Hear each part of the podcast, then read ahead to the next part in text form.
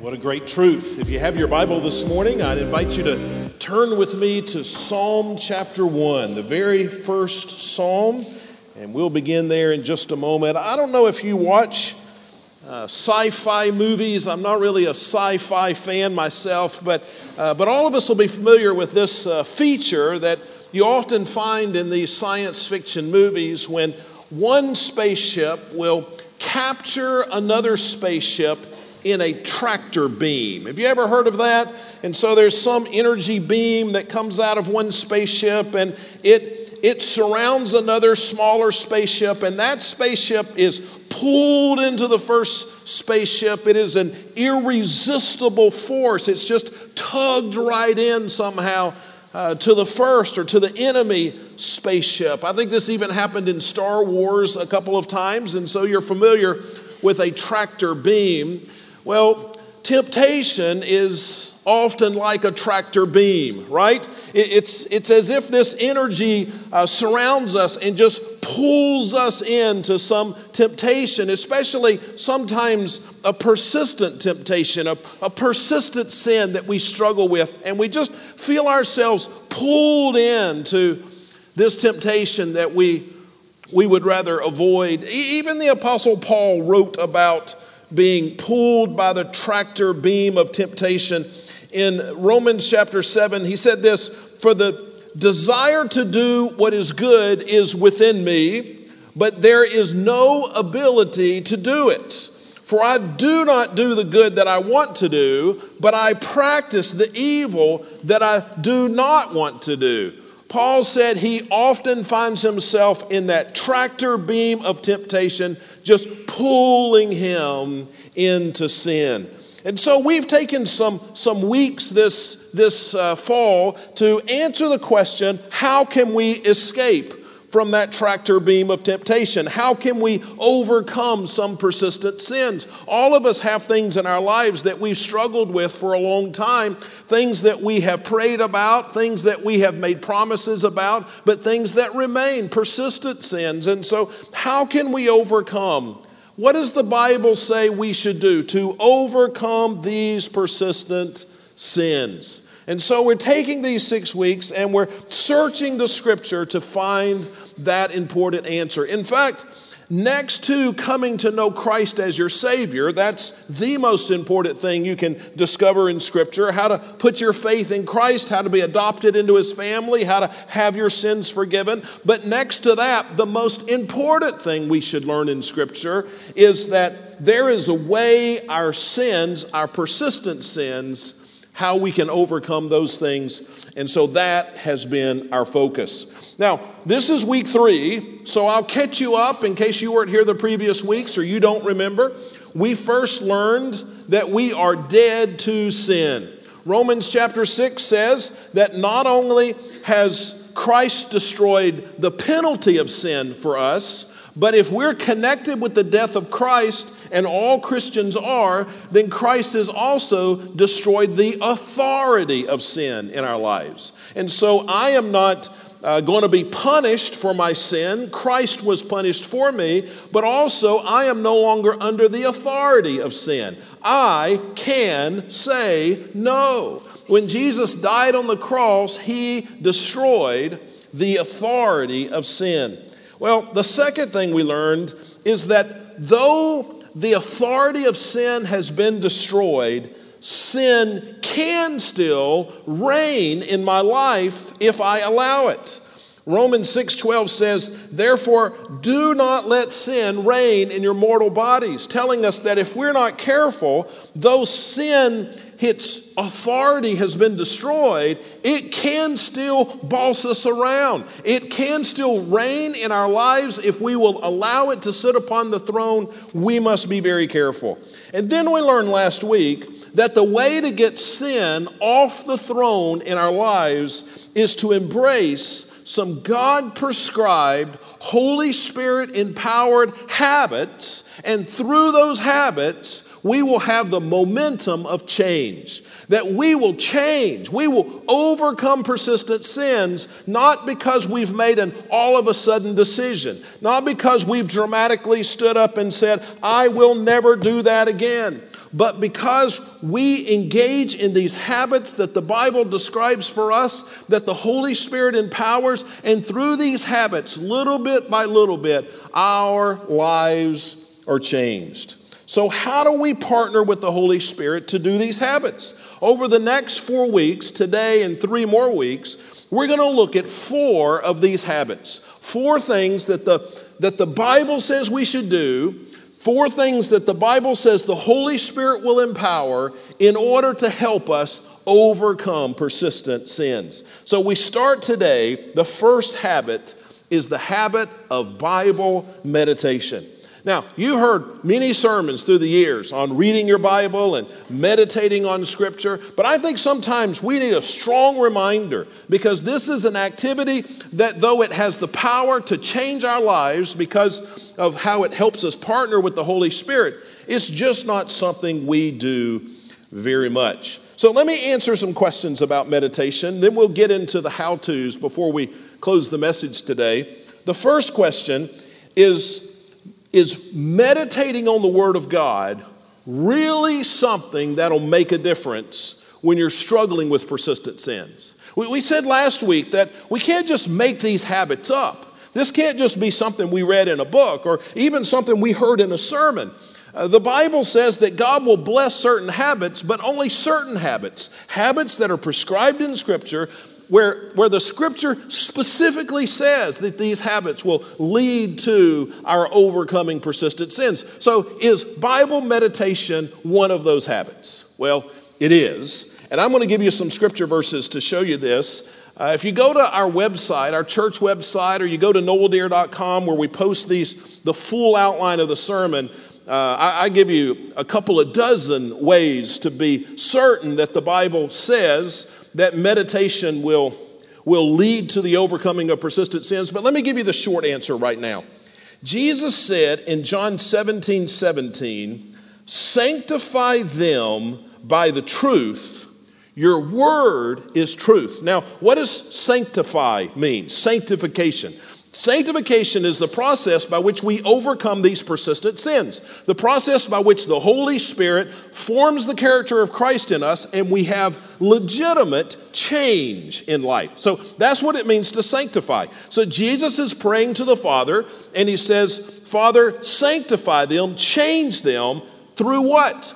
Through your word, the truth of your word. Jesus says that it is the word of God that is one of the primary tools that the Father uses to bring real change in our lives. Now, let me show you another, another passage. And if you're doing our daily Bible reading that we do together as a church, uh, you read this last week. John 8, verses 31 and 32 says, Jesus said to the Jews who had believed him, If you continue in my word, that continue, that means to meditate in God's word. We'll see more about that in a moment. If you continue in my word, you really are my disciples. You will know the truth, and then what? The truth will set you free. Now, free from what?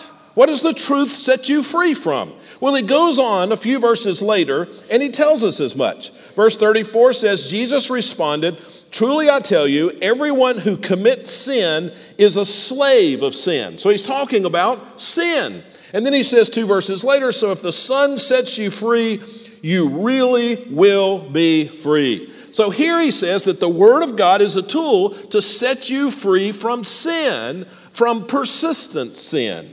I'll give you one more, one more reference. 2 Timothy 3:16. Maybe a very familiar verse to you. Let me just read the first part and the last part. It says all scripture is inspired by God. You see that on the first line.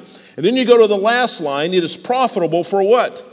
For a number of things. Lastly, for training in righteousness. What does it mean, righteousness? Well, in this context, it means right living. It means overcoming uh, persistent sins. It doesn't say that it happens all at once, it's a training process. How do you train for a marathon? Not just in a morning, but it takes a long time. So, this training in righteousness takes a long time. But what is the tool that God uses to train us in righteousness? All Scripture. So, meditating upon God's Word, the Bible tells us over and over and over is a tool, is a God prescribed, Holy Spirit empowered tool, a habit to help us overcome persistent sins. Now, what exactly is this meditating in Scripture? Well, what does it mean to meditate? Well, let me show you this is a common word in Scripture. Uh, Joshua chapter 1, verse 8. And, and, and this is perhaps one of the best verses in all the Old Testament. You ought to jot this down. I think it's in your outline. Maybe you circle it or underline it. This would be a good verse to memorize. Joshua says to the people following the death of Moses these words This book of instruction must not depart from your mouth, for you are to meditate on it day and night, so that you will carefully observe everything written in it, for then you will prosper and succeed in whatever you do. He says, if you'll meditate on God's word, the result will be that you will be obedient to God's word, and the result of that will be that you'll prosper in everything. There's a direct connection, according to Joshua 1 8, from meditating in God's word to living a, a prosperous, successful Christian life, overcoming persistent sins. Uh, let me give you just one more uh, before we get to our text in Psalm 1. I want you to see this in the New Testament as well. The New Testament doesn't ordinarily use the word meditate, uses a number of other words, sometimes uses meditate. But listen to Colossians 3:16. Let the word of Christ dwell richly among you. Dwell richly upon the word of Christ. We're to meditate on God's word. Now, exactly what does that mean? I think the best passage to turn to to learn about meditation uh, because this is a word that gets really mixed up in our world, in our culture. A lot, a lot of different things. You Google meditation, whatever website pops up, that's not what we're talking about today. So, so we, need to, we need to give a good definition for meditation, and I think the best place to study this is in Psalms 1, especially verse 2. But let's look at the first three verses together.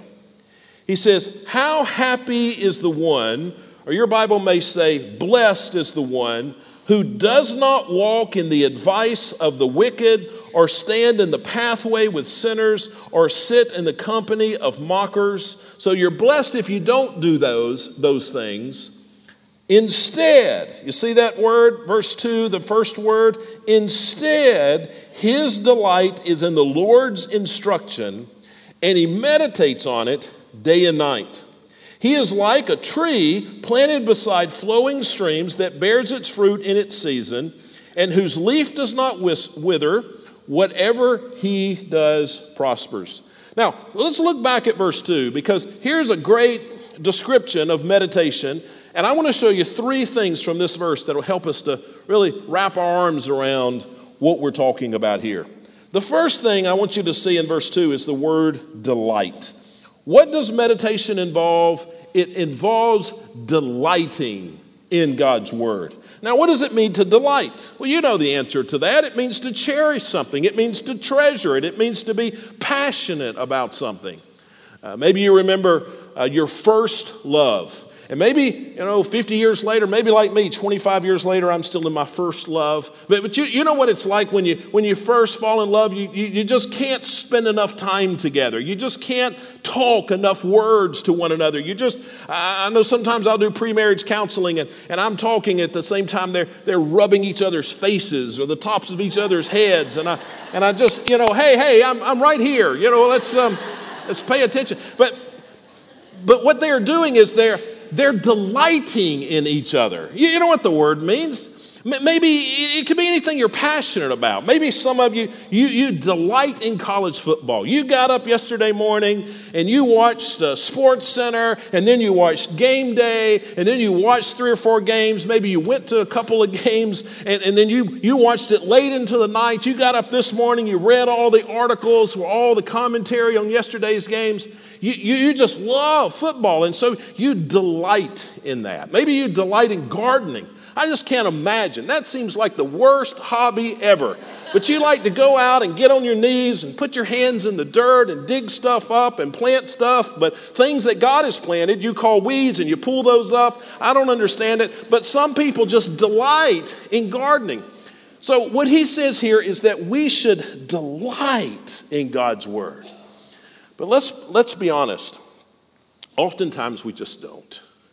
And you've heard a thousand sermons, and, and so have I, uh, that we ought to read our Bibles, that we should delight in God's Word.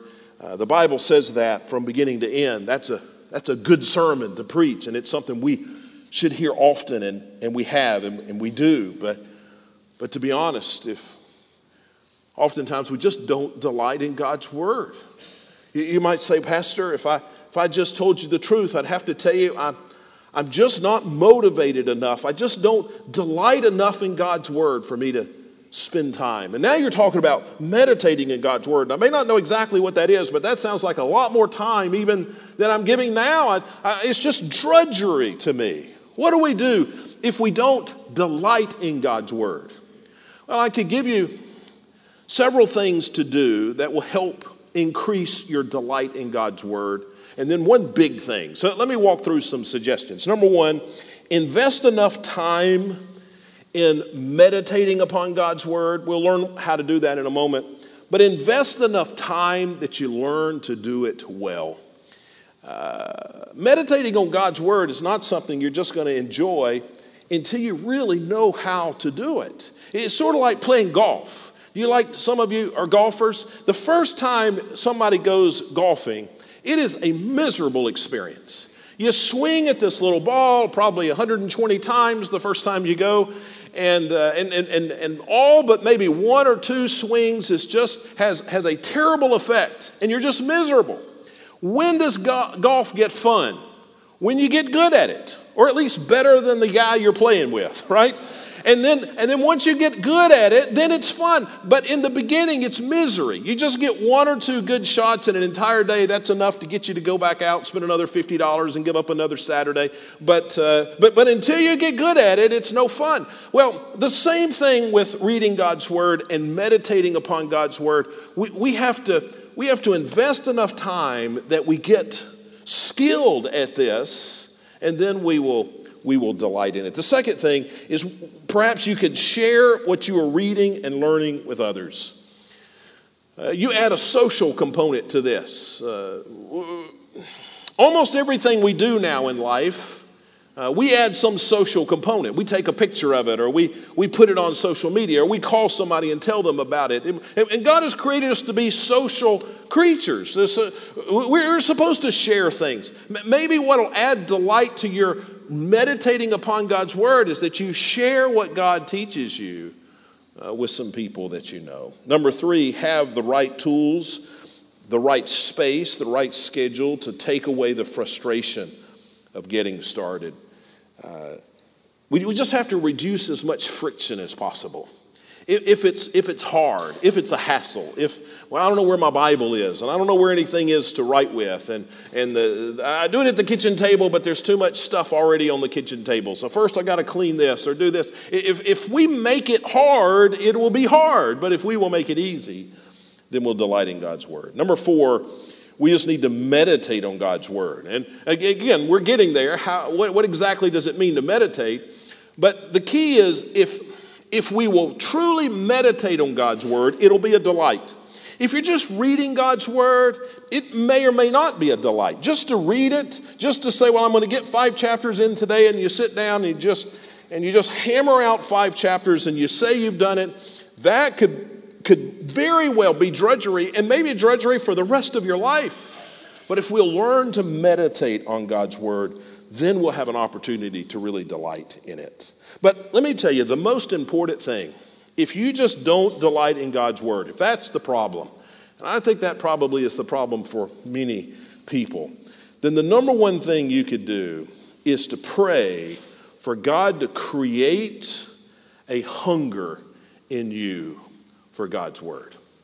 Or pray that God will increase your hunger, your appetite, uh, your taste for, for God's word. L- listen to what uh, the psalmist David wrote in Psalm 119 18. He prayed this prayer Open my eyes so that I might contemplate wondrous things from your instruction. David prayed, Oh Lord, give me a heart for, for the word of God. And God did give David a heart, and he loved God's word. And I believe it was as much because he prayed for that as anything else. You know, some things in life are an, are an, an acquired taste. Uh, take, for instance, coffee. Did, did anybody like coffee the first time they tasted it? No, it is terrible stuff. I'm 51 years old. I still don't like coffee. I'm going to hold out to the end. But some people, they, they had it once and they didn't like it, and, but they had it again and they didn't like it and they didn't like it. And about the 200th time, they decided that they, they liked it. They fooled themselves into thinking that that's something that's pleasant. It is an acquired taste. Well, when it comes to God's Word, in some ways, perhaps it's an acquired taste. The more you do it, the more you will delight in it. But it is, it is a conferred taste. It is, it is the appetite for God's word is something that comes from the Lord. And if you'll pray and say, Lord, give me a hunger and a desire for, for your word, then he will. Uh, listen to Psalm 119:10. says, They, speaking of God's words, they are more desirable than gold, than an abundance of pure gold, and sweeter than honey dripping from a honeycomb. Isn't that, uh, isn't that a, a beautiful picture? That God's word sweeter than honey and more valuable than gold. We should pray that God will help us to recognize that. I, I want to do something. This is cheesy, I know, but I've got a bookmark for everybody here. You'll see these on the uh, at all of the exits when you leave in a little while, and it's a stick of honey. I wanted to buy sticks of gold but uh, our administrator, Jeff, turned down my purchase order. So instead, I, I, I have purchased for you a stick of honey. It's gold colored, okay? Will you give me that?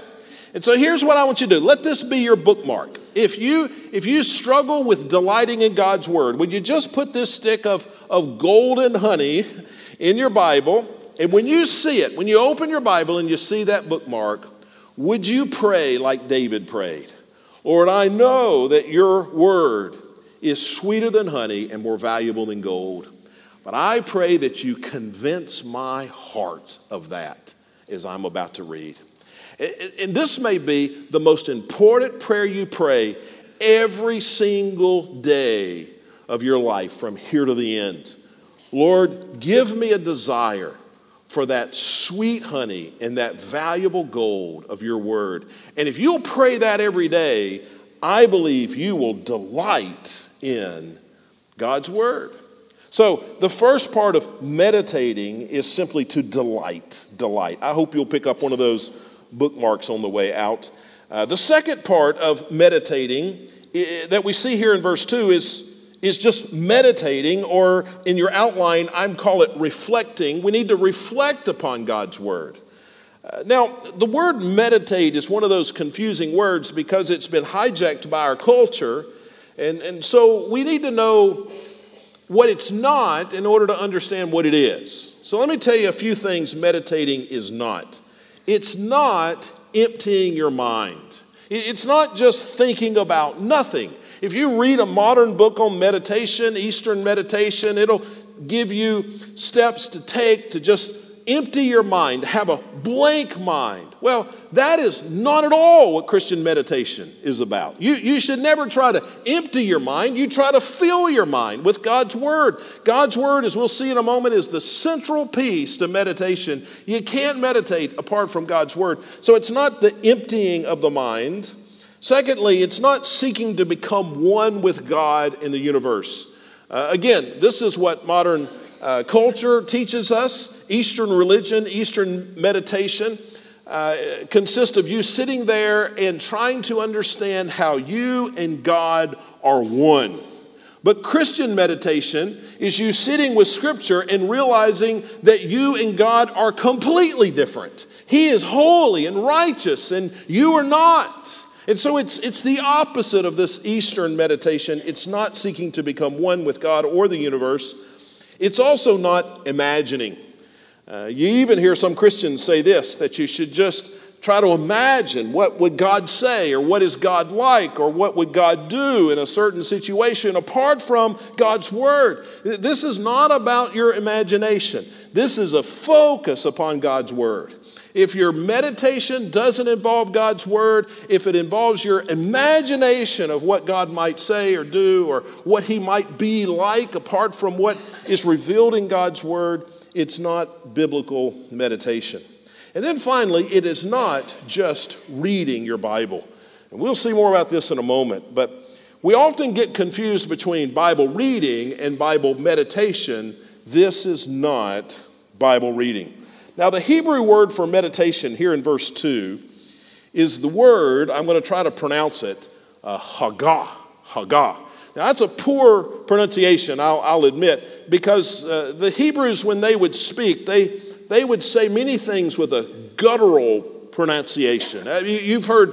Um, you've heard Islam's, uh, you've heard Muslims speak, and, and some, of the, some of the consonants they pronounce, it's just hard for most Western people to say because the pronunciation is, is in the chest. And so this, this hagah is a, it's a grumble in the chest. It's a, oh, I, I, I'm doing a poor job of this. But it, here's why that's important it is an onomatopoeia. Do you know what that is? That's the longest word I know. And I've been waiting 20 years to use that in a sermon, just somebody would be impressed. But an, an onomatopoeia is a word that gets its meaning from its sound, from its pronunciation. And so it's interesting. This word is used three different ways in, in Hebrew literature, and all of them are tied to that, uh, that sound that you make if you say it in the proper way. But it tells us something about what does it really mean when it says to meditate or the, uh, you know, do this thing with, with Scripture. So let me give you the three ways it's used. First of all, it referred to the act of murmuring or mumbling uh, to oneself.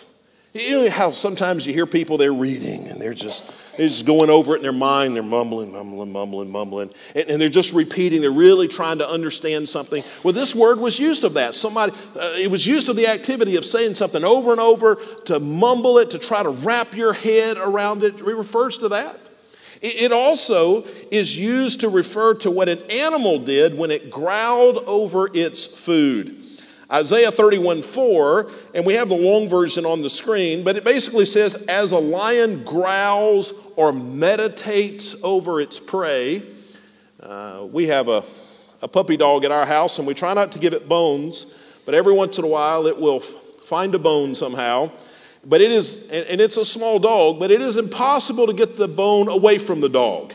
Uh, the, the dog chews on the bone and growls over the bone and savors every part of the bone and protects the bone. It's, a, it's, a, it's an event when, when, he, when he somehow finds, uh, find, finds a bone. And, so it's talking about that, how, how you just would growl over, protect, savor something. It's also, interestingly, used uh, to refer to a cow chewing its cud. And, and I don't know a whole lot about how cows digest food, but they eat it and then they uneat it and they eat it again. and, and they, they, they rechew on eating food. And, and, and some, some of you, you're farmers and, and cowboys, you know how all that works. Uh, but it makes a noise apparently, and it sort of sounds like this word, and so this word is used often of that in Hebrew writing. You should read like a cow, is the, is the import of this. So, what does all of that mean together? Meditation is so much more than just reading. In fact, there is a Hebrew word for reading, and it is not this word, it's a completely different word. To just read something is not to meditate, but to meditate means, and I wrote a, I wrote a definition, let me read it. Meditating on Scripture is a slow and repetitive walk through a passage in the Bible where we savor every word and extract every nuance and learn what the word says about the Lord and what it says to and about us. Now, let me walk through that slowly for a moment. Meditating, first of all, is a focus on Scripture. It's not a focus on something else. You can look at the stars and you can meditate about the power and the wonder of God, but only the power and wonder of God as it is described in Scripture. If your meditation is, is centered on something other than the Word of God, it is not biblical meditation. So it's a focus on Scripture, a slow, repetitive walk. It's about looking at every word of Scripture and understanding what it means and how it fits and what it means to us. It's where we savor every word and we try to determine every meaning, where we ask of the Scripture, what does it say about God and what does it say about me? And what does it say to me? You know, the Bible often uses uh, this analogy of savoring food to refer, to describe um, uh, meditation. I'll, I'll read to you just a couple of phrases, a couple of verses. Psalm 119, 103 says, How sweet your word is to my taste, sweeter than honey in my mouth. David said, When I read God's word, it's like, it's like I'm savoring honey, sweet honey in my, in my mouth. He, he's comparing this meditation with enjoying uh, the sweetness of honey. In Jeremiah 15, 16, uh, the prophet says, Your words were found, and I ate them. Your words became a delight to me and the joy of my heart. Now, he's not talking about going home today and, and eating a few pages out of your Bible, uh, but he's talking about how we ought to savor God's word like we savor food. I, I want to show you a couple of pictures. Uh, they're really pictures of the same thing, just in different forms. Show us that first picture, if you will.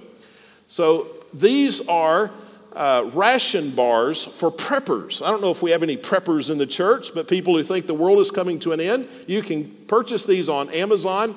Uh, they're about a thousand calories a piece. They're made out of flour and sugar. I'm sure they taste terrible because they will last a hundred years.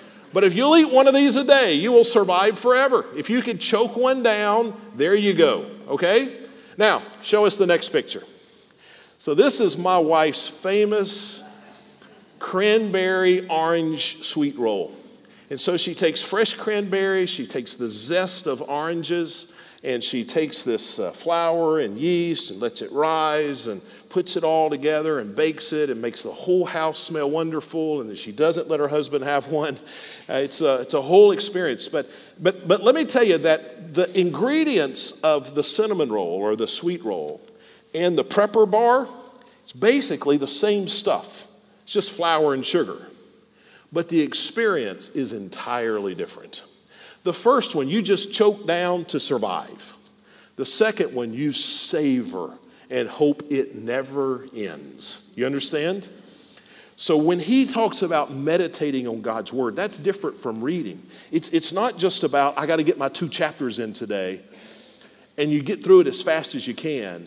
It is about savoring every word that you read to get all of its meaning and all of the richness out of, out of, those, out of those words. We, we need, if we're going to meditate, we have to delight in God's word. We have to reflect on God's word. One thing more that we have to do, we see in verse 2, is we have to supplant something. Uh, if you look back at verse 2, the very first word is the word instead. Now, what does he mean when he says instead? His delight is in the Lord's instruction and he meditates. Well, that, that means there's a contrast here between verse 1 and verse 2. Verse 1 is what some people do, verse 2 is instead, some other people do this. This is something you do in place of verse 1. Look at verse 1 again. How happy is the one who does not walk in the advice of the wicked. So some people walk in the advice of wicked, or stand in the pathway of sinners. That's what some people do, or sit in the company of mockers. So instead, so meditation is something you do instead of something else. And oftentimes people will say, Pastor, I just don't have time to meditate. You're adding something to my schedule. I don't have time to do something like this. And I've, I've said that. I, I get busy about about things. I, I know Friday, we, uh, Don and I were talking, we were sort of mapping out our day. We were trying to leave town uh, middle of the day to go somewhere. And, and uh, I, I made my list of all the things I needed to do. And, we, and I mentioned I got to get my devotion in. And I, I didn't know how I was going to get it in because I had 14 things to do before I left town. And it, it was, sometimes we just feel like we don't have enough time uh, to get uh, to meditation. Well, what we're really saying when we say we don't have enough time, and I'm not trying to just make you feel guilty, but let's just all agree on the reality. When we say we don't have enough time, what we're saying is, I would rather meditate on something else, right? We all have plenty of time. We all have plenty of time, but I can say, well, I'm going to meditate, instead of meditating on God's Word, I'm going to meditate on television or, or social media or sports or news or books or something. And, and none of those things are wrong, except that we we must understand that meditation, when it's presented in Scripture, is presented as an instead. That means in order to do this, we've got to stop doing something else. Don't think of this, this instruction to meditate for overcoming persistent sins as something you need to add to your life. Think about it as something you need to instead in your life, that you need to replace something in your life. Have you ever tried to talk with somebody that had the earbuds in? You know how frustrating that is, and you're talking and they're, they're looking at you and they're nodding. But you know they're not listening to you. They're listening to whatever's going on in those earbuds. What do you want to say? Listen, take those things out of your ear and listen to me. Well, that's what God says in verse 2, Psalm 1 2. He says, Take those things out of your ear and listen to me. It needs to be not an add on, it needs to be an instead. Instead of doing some things, let's meditate on God's word. And this isn't just an issue of time, it's, it's an issue of influence. Let me give a couple of illustrations that might generate a letter or two, but uh, uh, you spend 20 minutes meditating on Scripture, and men, you spend 60 minutes watching Dancing with the Stars. That probably is not going to help you overcome your persistent sin of lust, right? If you struggle with that, men, 20 minutes of meditating on God's Word, 60 minutes of watching Dancing with Stars with your wife, probably Nope, it's got to be an instead. 20 minutes meditating in Scripture and 60 minutes browsing fashion websites is probably not going to help you overcome your greed, materialism, and overspending. And so, if we're going to meditate, it's not just something we tack on, it has to be an instead. We supplant the influence of the world with the influence of the Word. Now, meditating and overcoming sin. Let me, we, we still hadn't learned how to do it. We're almost out of time. I'm going to go very quickly. You're going to have to put on your thinking cap. Last week, I mentioned to you John Owen, a, an author who wrote a very famous book on the book of Romans uh, called The Mortification of Sin. I, I want to tell you about a, a couple of other people that wrote famous books on the book of Romans. One, uh, Thomas Watson, wrote about the same time John Owen wrote. Listen to what he said. He, he, the book is called A Divine Cordial, great book. But, and, and he probably captured the heart of the book of Romans better than anybody else. Uh, he says, meditate strong antidote against sin. So if you meditate on Scripture, it's an antidote against sin. He goes on to say, most sin com- is committed for a lack of meditation. He said it's his experience studying the book of Romans and his experience as a pastor that most of the sin people commit goes back to the fact that we don't truly meditate on Scripture. Let, let me tell you quickly uh, how, do, how do we meditate on Scripture? Five things very quickly. Number one, read less to meditate more. I know many people do, and many people in our church read through the Bible in a year, and I think that's wonderful, and I commend you for that, and I hope you will continue to do that. But listen to your pastor. Reading the Bible through in a year is not the same as meditating. It's good to read the Bible through in a year, but it is essential that you meditate on Scripture. Nobody has enough time to meditate on six chapters a day. Now, if you're going to read it and you're going to reread it and you're going to, you're going to mumble over it and you're going to think about how every word and every line intersects with your life and what it tells you about the character of God and how it challenges you to live, if you're going to do that, you can't do that with six chapters. You need to read less and meditate more. It is better to read one chapter and meditate on it than to read six chapters and just mark it off your list. That's one of the reasons why every week we give you some daily Bible reading. Now, at the bottom of this sheet that's on your that's in your worship guide, there are 5 days with some assigned reading. I'll tell you a criticism that I've received, Pastor, you're not asking us to read very much. Well, two responses. One is, you can read as much as you want to read. That's not on me, that's on you. But the other thought is this is on purpose. I would rather you read 20 verses and process every word of every verse through your soul than to read 100 verses and just mark it off the list. And so I would encourage you take this, read just the few verses that we assign.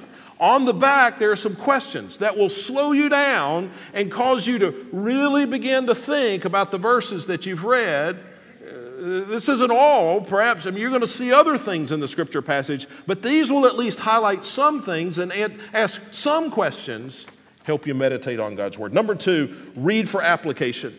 Uh, James says uh, that we're a fool if we look into a mirror and we see a problem with our appearance and we walk away and we don't do anything about it. We've got some, some dirt on our face and we see it and we note it. I've got a dirty face, but we don't do anything about it. We just walk away. Well, we would be a fool to do that.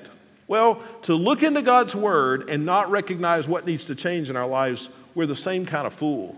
So we need to read for application. That's why we've given you these discussion questions every week. Discussion questions. On the front side, we've given you discussion questions for you to take the Sunday morning message and really begin to process that in your heart and mind. Use these questions or other resources, read for application. Number three, read aloud. It's interesting, Martin Luther, when he taught people to meditate, he says you cannot do any part of this silently.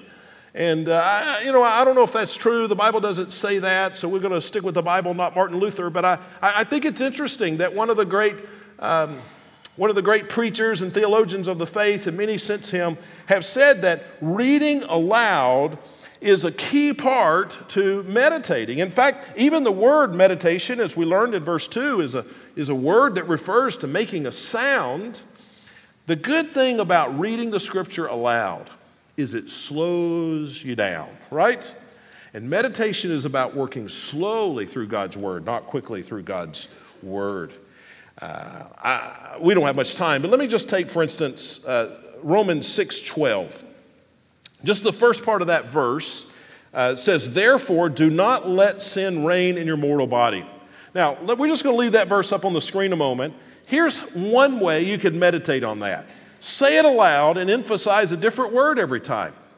Therefore, do not let sin reign in your mortal bodies. Why does it say therefore? Well, there must be something in the preceding verses that make this possible. Therefore, I wonder what it is. Well, it's because in the previous verse it said, You're dead to sin. So that's why I can do this.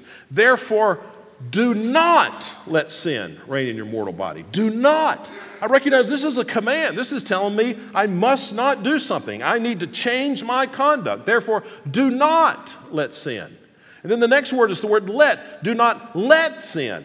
Do not let sin. That means sin wants to reign in our mortal body, sin wants to reign in my life. I need to not let it. Do not let sin reign in your mortal body. It's, it's sin that he's talking about. And so I could spend a few moments thinking about the sins that want to reign in my mortal body.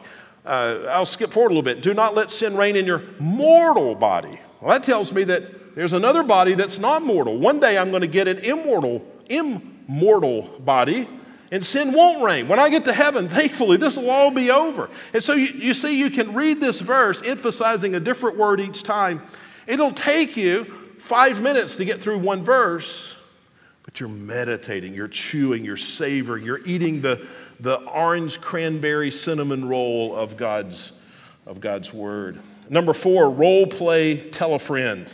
And this is something I do often. Paraphrase the verse. I'll read a verse, and then I'll imagine if I were sitting across the, the table from somebody and I had to just look away from Scripture and tell them in a sentence what does that verse say? And I'll say it in my own words.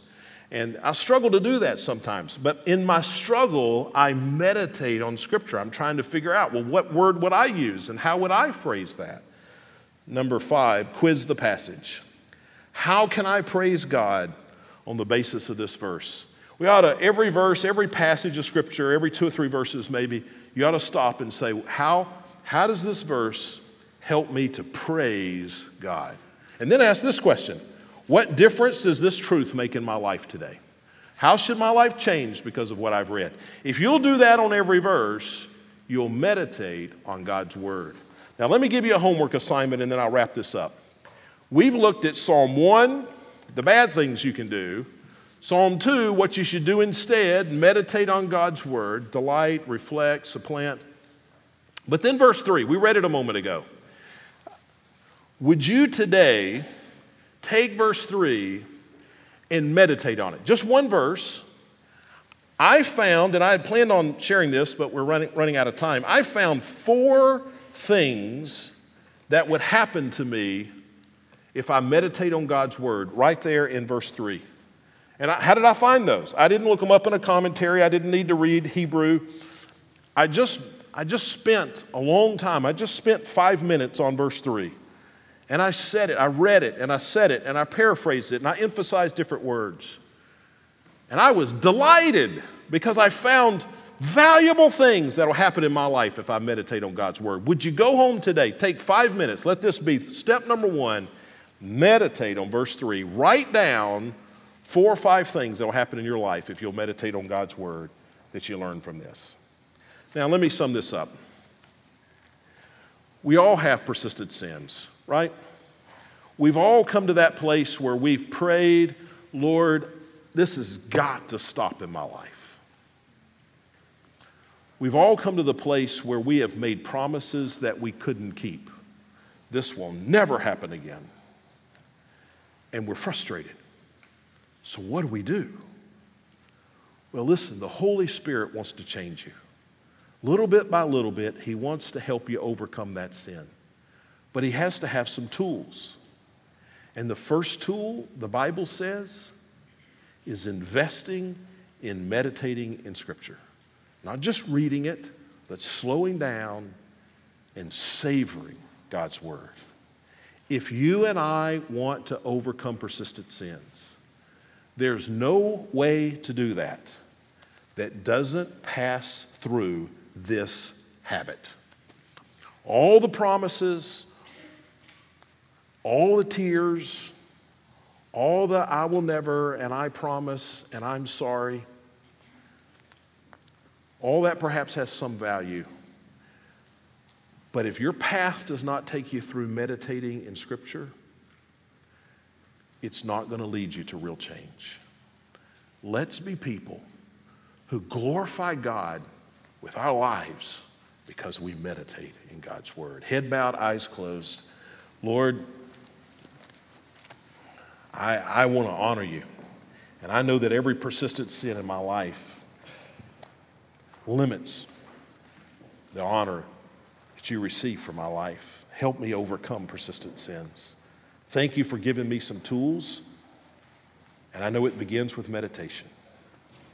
I pray that the Word of God will be sweeter than honey and more valuable than gold to me every day that you will make it such for me and everybody here now. For your honor and glory, we pray this in Christ's name. Amen. Let's stand together as we sing.